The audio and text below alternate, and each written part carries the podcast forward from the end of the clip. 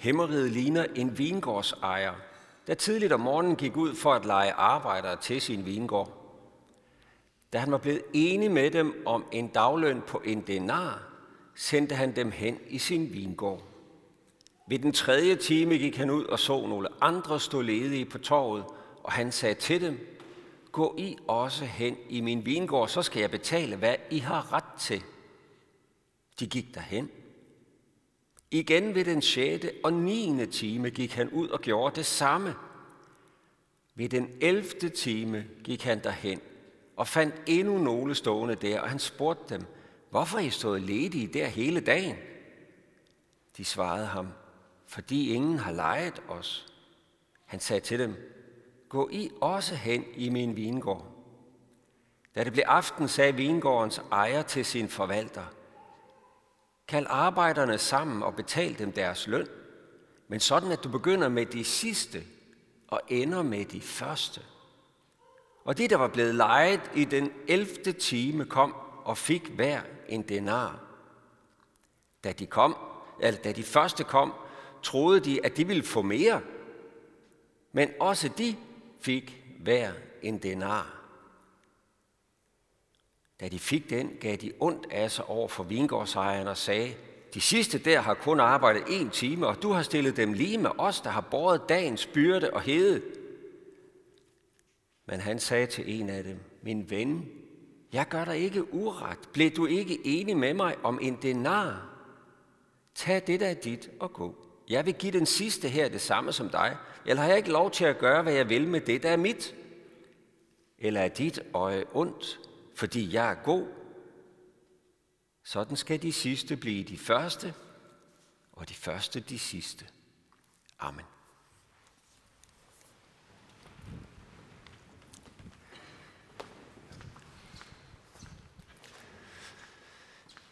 Gad vide, hvad Jesus ville have taget fat i, hvis han skulle have fortalt en lignelse med samme pointe i dagens Danmark. Kunne man for eksempel forestille sig, at han ville have taget udgangspunkt i øh, håndbold-VM, noget som man næsten ikke kan undgå at følge med i, øh, hvis man er dansker. Fordi øh, her var der jo nogen, der tog del i kampens hede, og i den grad tog imod tæsk både den ene og den anden ende af banen, mens andre kun fik ganske få minutter på banen. Og deres eneste aktion, det var måske endda at brænde en oplagt chance, eller blive skadet og rejse hjem efter ganske få spilminutter. Og alligevel fik de alle sammen præcis den samme guldmedalje om halsen til sidst. Og ikke bare det, det var ikke bare spillerne, der fik en guldmedalje, det gjorde trænerne også. Ja, helt ned til den fysioterapeut, som havde sikret, at Lauke kunne komme på banen i den sidste kamp og, og have så stor en forskel, som han faktisk havde. Og det giver jo mening, at alle får sådan en guldmedalje. Hvad, hvordan skulle man ellers fordele en halv guldmedalje til en og en kvart til en anden, eller hvordan skulle man gøre det? Selvfølgelig får de alle sammen, for det er en holdindsats. Hver eneste af de her mennesker, der fik en guldmedalje, de havde gjort en forskel. Også selvom at de var forholdsvis usynlige. Og det er jo ikke sådan en helt tosset lignelse på Guds rige. I hvert fald hvis vi tænker på kirken som Kristi læme, Kristi krop. Vi er blevet døbt ind i et fællesskab og også ind i et arbejdsfællesskab for Guds rige. På den måde så er vi et hold, og vi har alle vores rolle at spille, alt efter hvilke gaver og hvilket kald vi har fået af Gud. Alt efter hvad Gud har udrustet os med. Paulus han taler om det, og taler om det her med, at vi er et læme, og vi har forskellige, ligesom en krop har forskellige lægemstele, der er både en lillefinger, et øje og en hånd og forskellige ting. Ja, vi har brug for det hele. Vi kan ikke sådan bare sige til den ene del, du er ikke nødvendig. Og så siger han sådan her, de lemmer på læmet, som synes at være de svageste, netop de er nødvendige. Og sådan tager vi jo hver især fat, tænker jeg, med den styrke, vi nu har fået. Paulus han siger sådan her, at ud fra Kristus føjes hele læme sammen og holde sammen, i det hver enkelt led hjælper til med den styrke, det har fået tilmålt. Vi hjælper til med den styrke, vi har fået. Det er jo en gave at få lov til at være med på selve holdet. Tænk, at vi er blevet udtaget, vi er blevet udvalgt til at være med. Og selvfølgelig går vi ind i kampen og yder det bedste, vi kan med den styrke, vi nu har fået tilmålt. Så langt, så godt. Og så alligevel ikke helt langt nok, og ikke helt godt nok. For et håndboldhold, det bliver jo udtaget efter formåen, styrke og evne. Der er for eksempel en meget god grund til, at jeg ikke var med på det hold, der vandt guld her for ikke så længe siden. Der er en meget god grund til, at jeg ikke er med der.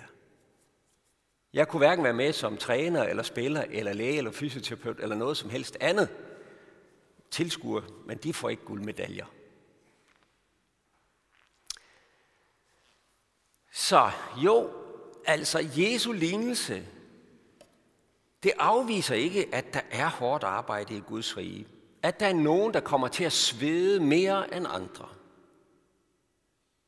At der er nogen, der kom ind før andre og kom til virkelig at tage fat.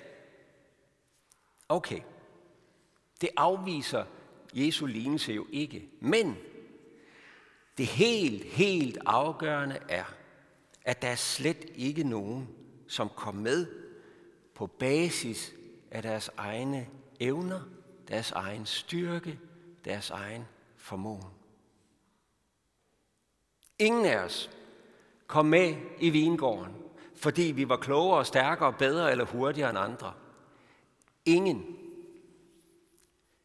Vi kom kun med, fordi vingårdsejeren er ufattelig barmhjertig og god. Det er det helt afgørende.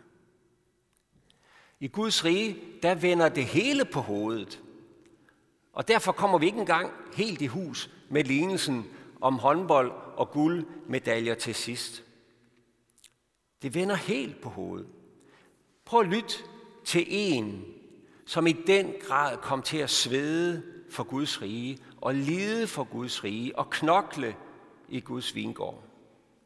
Paulus, han siger sådan her, det som er dårskab i verden, udvalgte Gud for at gøre de vise til skamme.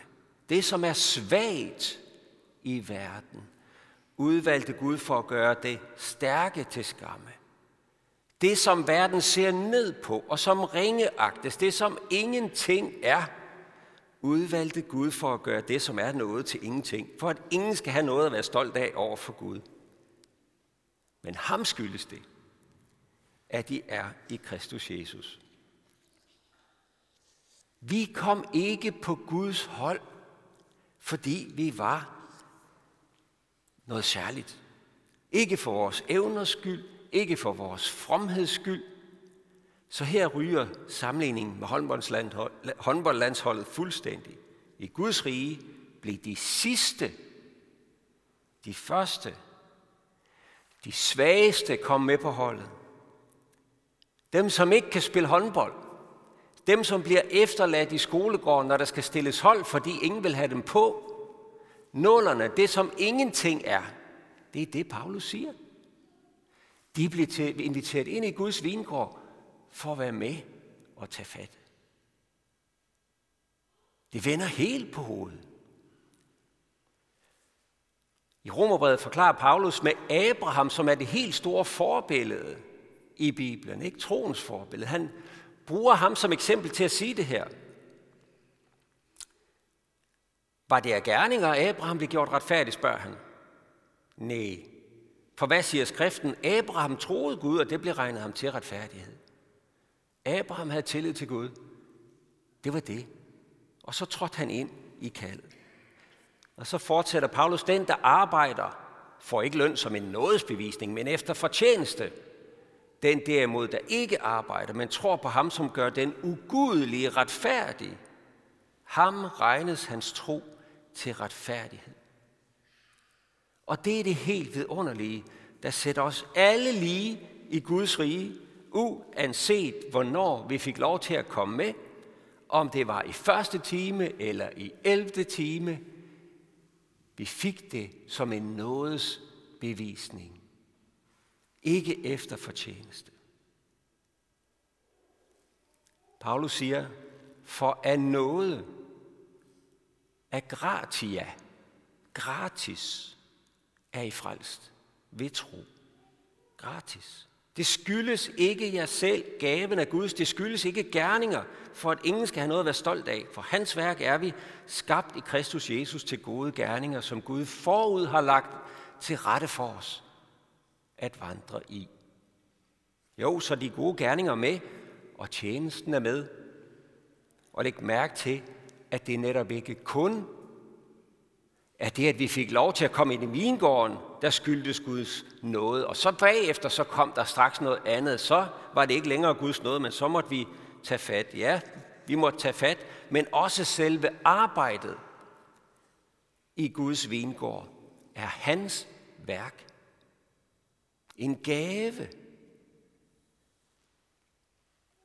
Det skyldes ikke jer selv. Hans værk er vi skabte til gode gerninger. Hans værk.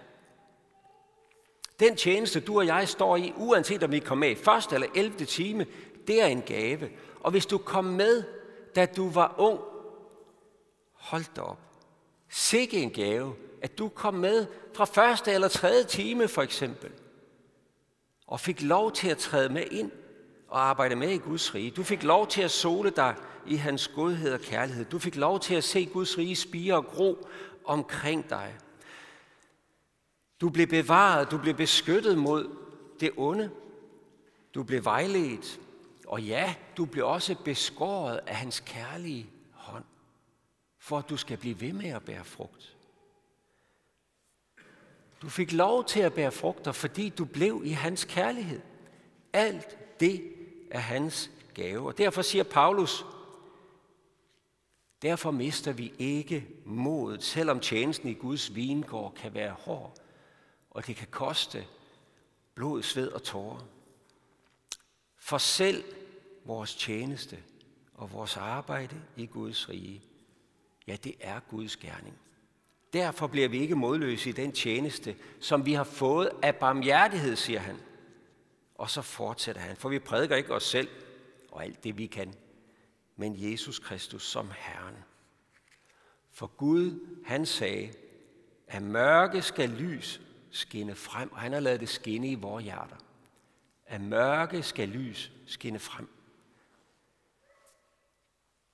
Heller ikke i tjenesten er vi udvalgt for vores blå eller brune øjnes skyld. Det er ikke vores kræfter, der i sidste ende skal vinde os guldmedaljerne på Guds håndboldhold. Det er Guds ånd, Guds kraft, Guds kærlighed. Det er Guds godhed, mod os små, fortabte mennesker. Da jeg i sin tid skulle forholde mig til kaldet om at være præst, så var det her de afgørende ord. Af mørke skal lys skinne frem. Okay, så tør jeg godt stille op. Så tør jeg godt være med og lægge skuldrene i med det, jeg nu kan. Jeg kan ikke det der med liv af døde. Det kan jeg ikke. Men det kan Jesus. Og det var også Paulus' egen erfaring, da han bad om en særlig styrke fra Gud i tjenesten. På et tidspunkt, ja, så fortæller han, at Herren svarede ham sådan her. Min nåde er dig nok, for min magt udøves i magtesløshed. Og sådan lever vi i og af Guds godhed, Guds kærlighed, Guds nåde. Tænk, at han har udvalgt dig som din. Tænk, at du er inviteret med. Og ved du hvad, hvor er det godt, at du vil være sammen med os andre i vingården. Og du er velkommen, om du har været her længe, eller om du først er kommet med i 11. time. Det er simpelthen så dejligt, at du er her. Og hvor vil vi glæde os over at se dig med guldmedalje om halsen, når den dag kommer. Du har den med samme ret som en hver anden af Guds børn.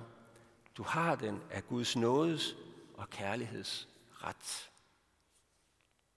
Lov og tak og evig ære være dig, vor Gud, Fader, Søn og Helligånd, du som var, er og bliver en sand treenig Gud, højlovet fra første begyndelse, nu og i al evighed. Amen. Vi vil rejse os og tilønske hinanden, hvor Herre Jesu Kristi nåde, Guds, vor Fars kærlighed og Helligåndens fællesskab være med os alle. Amen.